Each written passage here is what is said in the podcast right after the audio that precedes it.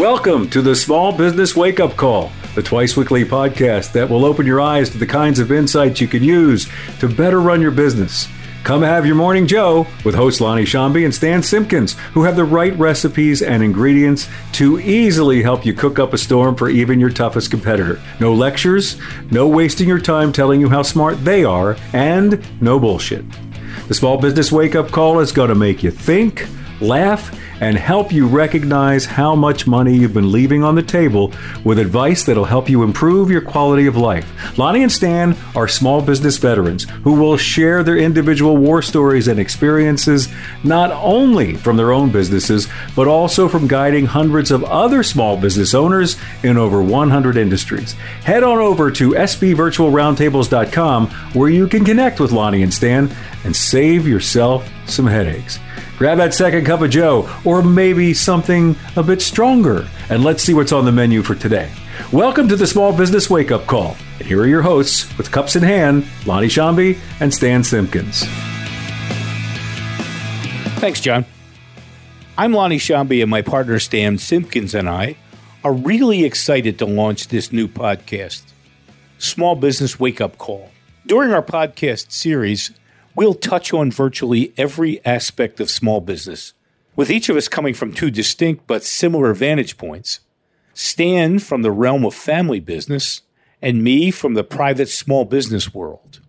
We'll deliver it in ways you maybe hadn't heard of or thought of before. Each session will run approximately 30 minutes, and a lot of that will be the two of us just riffing on war stories that we've lived with our own businesses and experienced with our clients' businesses that will provide valuable lessons for you. But a word of caution and warning. This won't be your father's podcast. We don't have any cookie cutter solutions that can magically make your business operate better. Small Business Wake Up Call just offers hard hitting guidance and wisdom through our collective experience with our own businesses and our broad based client business experiences. But mostly it's about our war stories that will help you learn, make you think, laugh, and maybe even make you uncomfortable.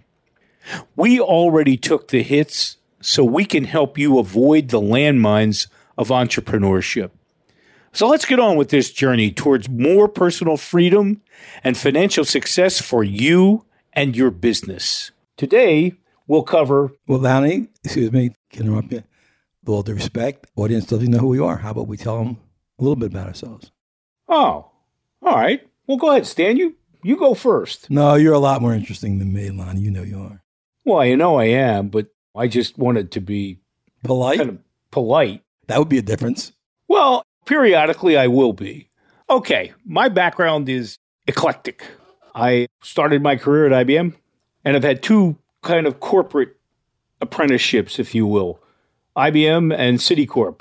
And in between, I actually worked for a conglomerate where I started and put together an IT company and basically learned how to do acquisitions, which helped me later on. I was part of the executive management team that took a company public, and then we got acquired by EDS.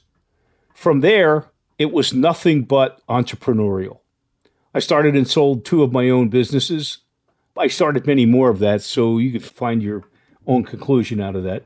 And then I did the investment banking thing for a number of years. I raised over $350 million, did over three dozen M&A transactions. And then I did eight turnarounds and then have advised over 300 firms in various countries. And I'm 127 years old. I guess that explains why you look so tired every morning when I see you on the Zoom calls. Good thing this is audio and not video. oh gosh. Well, is that it? That's it. That's all I got for you. I thought you have a whole lot more from me than that. No, That's no, all you got. No, That's all what right. I got. That's what I got. All right. That's well, it. like I said, I'm not as interesting. I'm an accountant. I started oh, out as a CPA. I actually wrote a book too, and I know you did. There you go. In there my spare go. time. And what's the title of that book? The title of that book is Secrets of Entrepreneurial Success. There you go. A little plug. Well, I started out as a CPA and joined a small firm right out of college. And that was a great experience uh, to be part of that growth. And in fact, seven years later, I was invited to be a partner, which I'm quite proud of at that young age. However, uh, a year and a half later, what do you think I decided to do? I went on my own, pregnant wife in hand. We were scared to death, me especially, but I knew how to do it. And seven years later, I decided, you know, I loved helping people, but I didn't really love accounting as a format for it. And so I uh, decided to sell. Uh, found myself a partner, groomed them over a five year period. And in our 12th year since inception, I sold the firm and moved on. Started a software development company for law office automation using microcomputers. Had a partner, a different partner, and sold that to him six years later because uh, I got the bug to just chill out a bit, I guess, and got my first lesson. That is, you don't really retire when you're a consultant who likes to help people. So God intervened, and I was uh, invited to become a partner in a very large CPA firm to run their consulting division. And I did that for three years, and I really loved. What I learned is I really loved the consulting aspect of serving clients, especially in the uh, as an accounting firm. But you know what I also learned is when you've been on your own more than once, it's hard to work for someone else. Relationship was good, but it just wasn't as fulfilling as I had hoped would be. So I, you know, gave notice, gave him six months, and found a successor, and moved on, and started my own consulting firm, which is still around, and um, enjoyed it. But also along the way, started a uh, in-person roundtable group uh, about 24 years ago. We're still in operation. And it's the foundation actually for the virtual roundtables that you'll be hearing more about later. So I guess the lesson is certainly to keep in mind if you're thinking of selling, what are you going to do afterwards? And we, of course, teach that in our succession planning coaching. So that's kind of my history. I've worked with hundreds of businesses, about 80 plus industries for myself. I know you've worked in many more. Between the two of us, we have at least 100, I guess, industries. B2B, wholesale distribution, manufacturing, construction, retail, you name it. We've been there. Not big one, not for profits or governmental, though. Not say that I did a lot with that. But I think that's what got you and I together. We met on LinkedIn about, what, nine years ago, Lonnie? Yeah. And we've been collaborating. And I think what we both found is we're both teachers. We love empowering other people with knowledge and experience and just some support, things like the subject we'll talk today about mindset. Well, before we go into today's topic, let me share with you something. And that's we want to lay out for you what's important about today and the coming weeks of our podcast. And that is to take us seriously and apply the knowledge that we provide you. We should be able to help you identify what is sabotaging your business, help you build a plan to set yourself free get out of the rut you might be in and reduce your stress level, improve the quality of your life, as well as help you fall back in love with your business and develop the full potential of that business to increase its value, make more money, and last but not least, make your business work for you as hard as you work for it. We're going to do that, all that today. No, this oh, is okay. in the coming weeks. Oh, okay. okay. kind of scared about a little pressure. Like. Today's topic is mindset. And simply put, it's what's going on in your head as you're making business decisions. And Stan wrote a book several years back called Set Yourself Free How to Have a Thriving Small Business and Enjoy It. Sam, why'd you write that book? And what was the bottom line you were trying to drive across to small business owners? To be candid, the reason I wrote the book was kind of like a bucket list thing, my own selfish personal need to get out that feeling of if I had my last dying breath, what would it be? And it would be I didn't want to take all the black and blue marks from decades of experience, not only my own business, but living through all that owners go through with them as a partner in this situation, at least as an advisor in a sense. But I always felt like a partner to my clients, not just an outside guy telling them what to do. And I said, I don't want that to go to waste. I knew it wasn't going to make a ton of money because I believe the stats are fewer than 5% of books written ever sell more than 10,000 copies. And by the way, I'm a long way from 10,000. but I did it for me. So even if I only sell four, I'm happy, but I am past four. I wanted to give them a solution to something I had seen time and time again. Before I even wrote the book, I asked as many people who were business owners as I could, have you ever felt trapped by your business? And I honestly thought I'd get a lot, oh, no, no, no, because egos. But the truth is, everyone, not a single person responded other than, are you kidding me? Like, so what else new? They all easily acknowledged it and they would tell me their story. So I go, whoa, maybe I'm onto something. And when I was talking to the coach I hired to guide me, because I'd never written a book before, and I'm at best a, a C or B student in school in English, I'm not that kind of guy. I'm an accountant kind of guy. So I go, this is what I want to write about. And she said, well, that's a 500 page book, so forget it. She said, just think about the one thing that matters. And I thought about it over a number of weeks. I said, the common thread is mindset. What you are thinking generally, subconsciously, more than consciously, and how you react to the decisions, to the challenges you get. I go, that's it.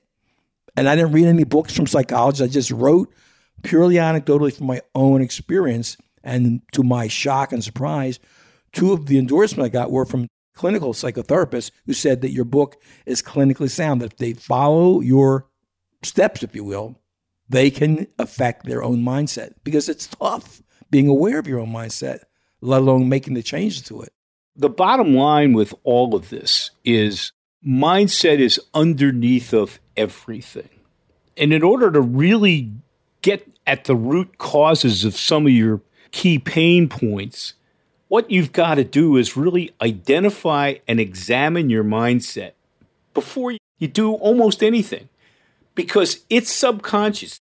It's a way you're going to carry yourself, it's a way people are going to hear you because it's the voice in your head that's telling you how to do this. It's incredible. Stan, you know that no two situations are ever identical, even with two companies that are in the exact same business, that are the exact same size. There's always something that's different about them. And what's that come down to, Stan? I guess the best way to answer is to give you the example of what I actually took. This is real life situation. I had two HVAC, you know, heating, ventilating, air, air conditioning clients. They're in the same region. I would say they were competitors, but they really weren't. They were far enough distance that their clients were more close to their own locations. But they both did the same thing. They had about the same number of employees. And the reason I had two of the same clients is I had been very involved with construction, was a member of a big trade organization locally of subcontractors. So I got a chance to see what best practices and what the norms were. I knew what the margin percentages were and all that. So I could make a fair comparison. And for all intent and purposes, if I took the names off and showed you these two, you wouldn't know one from the other. So I knew they were very similar. But the one defining difference is one had that, unfortunately, I hate to say this, jerk son in the business who really was a misfit for the business. And the father kind of knew it, but I think for whatever his guilt trip or whatever it was, just couldn't. And it was so bad that all the employees knew it. The father knew it. The son was totally unaware of it, totally clueless about his own behavior and his relevance and his ability to do it. And yet the father kept treating the son in the business as if this, I'll use the word condition, never existed. Denial. Okay. So that's an example, and it did show in the bottom line. The thing is, is oh, just for the audience's sake, understand that we have two different backgrounds, even though we've dealt with small business owners all over the place, internationally, et cetera. In that Stan has worked almost exclusively with small businesses that are family owned. I've worked primarily with small businesses that were just owned by a board, owned by investors, owned by the owner. So we'll come at it from two different perspectives, but we'll come to the same place. And so we talk about mindset. Well, let's talk about two categories of unhealthy mindsets. And I'm sure all of you have seen this. One is the inflated mindset, where the owner thinks he is above everything. It's kind of my way or the highway. If I couldn't fix it, it can't be fixed. And that's something that will take that one into the deck without question. And then there's the self limiting mindset, which is basically owners who have self esteem issues, who limit their own potential, who stifle their own success, who basically don't feel like they are somebody who should be getting that success. It's really a matter of awareness, and awareness is underneath everything. And unproductive mindsets usually could result in an emotional train wreck. Could you give me examples of the ones you just described, inflated? And because I'm curious to see what your perspective is on that. Oh, I mean, and this was interesting because I had a client that was actually a family business. Stan and I just were talking about this last week. And six brothers in the same business, oldest brother running the business. The five other brothers hated him. But he was the least self aware person I have ever met in business.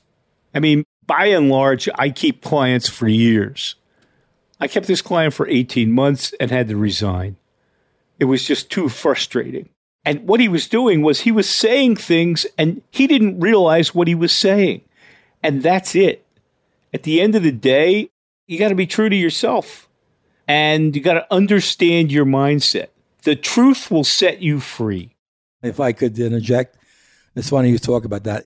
As they'll discover as we go into this podcast series deeper, and especially some of the things that are in the book, we talk about what makes up the mindset, your belief system, your prejudices. But the one that I think many people overlook, even other consultants, is personality traits. Talk about embedded and how many of us are really fully aware of our natural personality traits. I love the sales, and no offense, you, you're into sales, but the traditional sales type personality. I got to be loved. I got to make you like me, that whole bit. And they can be, in some cases, not all, a terrible leader because their opinion is based upon the last person who spoke to them, giving them their opinion. What I call LIFO thinkers. last, last in, first, first yeah. out. And let me tell you, it's unbelievable. And they're just not aware of it. There's a perfect example that they don't realize that when they're making decisions, that part of what's pushing them like a divining rod is that need to be well i got to be like so i get whatever it's going to take to be like is what i should be saying. I don't want to say something that i wouldn't be like that. Can't piss everybody off. It's just amazing. And we're not mocking because i know our audience there's people out there going yeah that's probably me. No we're not here to offend you. No but, but see if it strikes a chord keep listening because we're going to come back at you with other things. I talked about a couple of unhealthy mindsets. Well, how about a couple of healthy ones? One of those is while failure is not an option, shit happens. Learn from your mistakes and move on. Leadership, it requires a positive attitude. You leverage your strengths, you recognize your limitations, and the ability to make difficult decisions, like having to terminate long term employees or family members. Ooh, ooh, is that hard? Stan can tell you lots of things like that. Well, you know, I mentioned welcoming mindset, I think, sometime earlier, and I don't want to beat that to death, but an example of a welcoming mindset would be an owner who actually goes out and asks employees for their thoughts and ideas, especially when they differ. And more importantly, how they react to it. I get owners go, Oh, yeah, I'm very open minded. But the employees go, But you never see his eyes when I tell him I don't agree. Yes. his eyes. And see, what they fail to understand is employees are really what drives the business. That makes them crazy, incidentally, because they figure they drive the business. Nah, it's the people you hire. That's who drives the business. That's who makes it work. It's up to you to manage that resource and lead it as well as you can. That's the mindset you need to have you mind if I just take a, few minutes just to give them more examples? Part of what we said we want to do is to get them to think. Now, that's not to say they don't think. We know our audience is smarter than that. But what we mean is, I mentioned top of mind awareness. I'll give you a perfect example, and I will admit I'm reading this from the book, but who came later? I love the one when it comes to employees. I should keep the employees I have, even if they aren't highly productive, because the devil you know is better than the devil you don't. Or I'll never find anyone good enough to replace the bad apple I now have. I know that no one has got these problems. It's just one exception that I happen to list in my book. In fact, hey Lonnie, have you ever met an owner who has said, I love my business more if I didn't have to deal with employees? employees? Oh, yeah, absolutely. And see, and these are the same people who don't understand the term accountability. Accountability is not holding people's feet to the fire. No, that's management. Accountability is you define their job and you give them the authority and the resources to carry it out. Oh, That's no. it. But all believe in accountability as long as it's for the next guy. Yeah.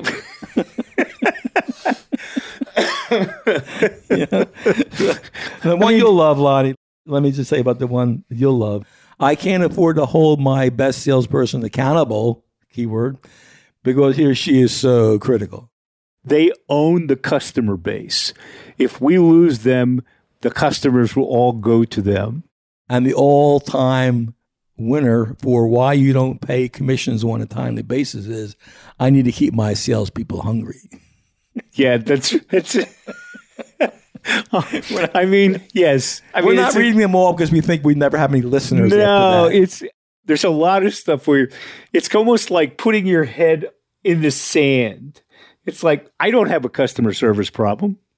I don't hear any complaints. No, no, no, no. A customer service problem is not no complaints because that customer who's not complaining may be leaving. So it's kind of like when's the last reach out you've done to your customers? An example.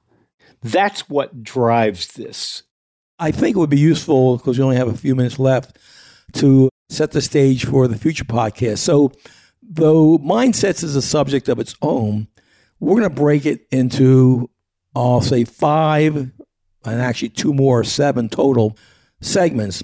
Those are what we call the five M's manpower or workforce, women power, management, management team, structure, things like that, money, finance, credit terms, all the things that affect cash flow in effect, systems, what we call machines, but that's systems, procedures, processes, things that basically are going to be utilized by the workforce, and the marketing and sales, and actually talking about difference. And of course, since Lonnie mentioned that I do a lot of family business, and I might add that from all that I've ever read, it's believed that nine out of 10 small businesses are family operated, meaning there's two or more family members in the business, even if only one is an owner.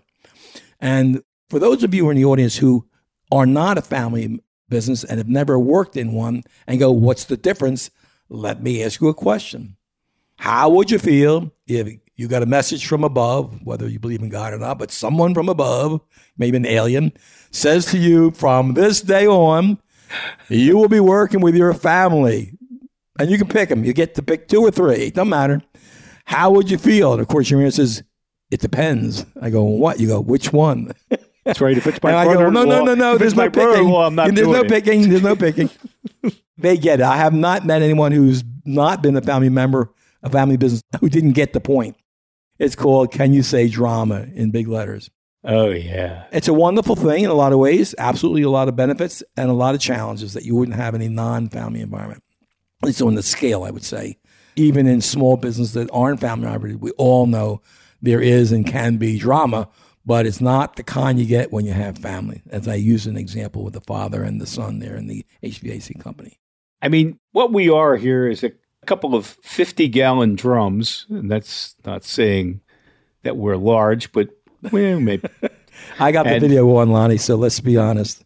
that we that we have to distill it down to each podcast a half gallon milk carton, and that's what we're going to try to do. We want you to take something away from every single one of these.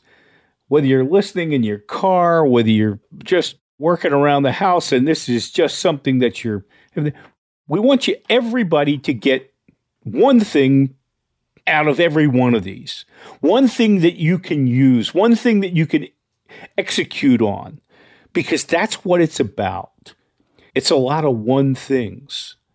And what we'll promise you is we'll give you those one things. We'll give you things to think about in every one of our sessions. Promise. What we hope to achieve is that top of mind awareness we told you about. But in the end game, it's about getting the slight edge of your competition. The things you will be addressing here could be the one thing that takes you past the next horse, as they say in the race. Lonnie, before we close out this podcast session, let's do a 30 second recap. Number one, mindset is a key element, sometimes more than the facts or rational thought that impacts your decision process. And number two, be more conscious of some of your pre established or habitual mindsets before pulling the trigger, especially on significant issues.